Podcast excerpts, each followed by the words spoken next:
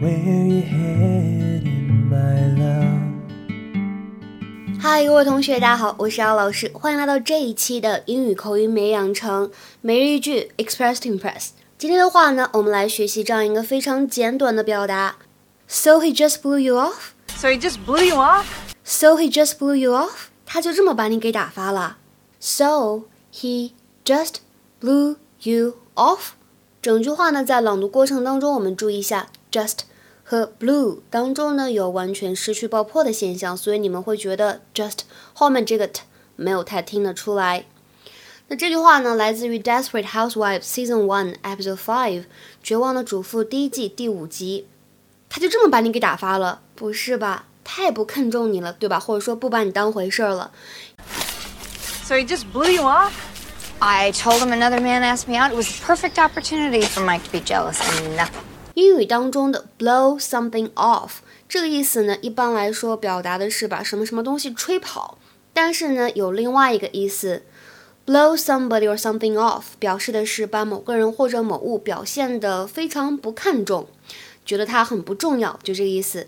To treat something or someone as if that thing or person were not important。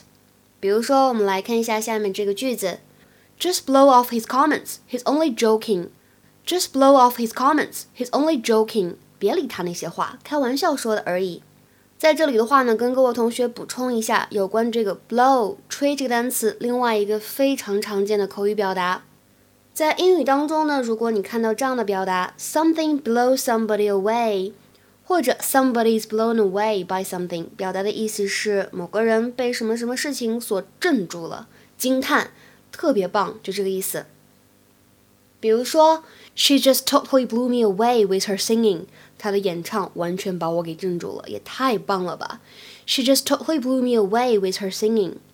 那剧中还有另外一句话非常的有意思啊，叫做什么呢？A guy just smiles at me three times, and I'm picking out white in China. A guy just smiles at me three times, and I'm picking out white in China. 一个男人呢朝我微笑几次，我就连怎么样的结婚的餐具都选好了。 今天的话呢，请同学们尝试来翻译一下下面这个句子，并留言在文章的留言区。I was blown away by the tone and the quality of the story. I was blown away by the tone and the quality of the story. 期待各位同学的回复，我们下期节目再会，拜拜。And do you see me there? Cause I see you everywhere.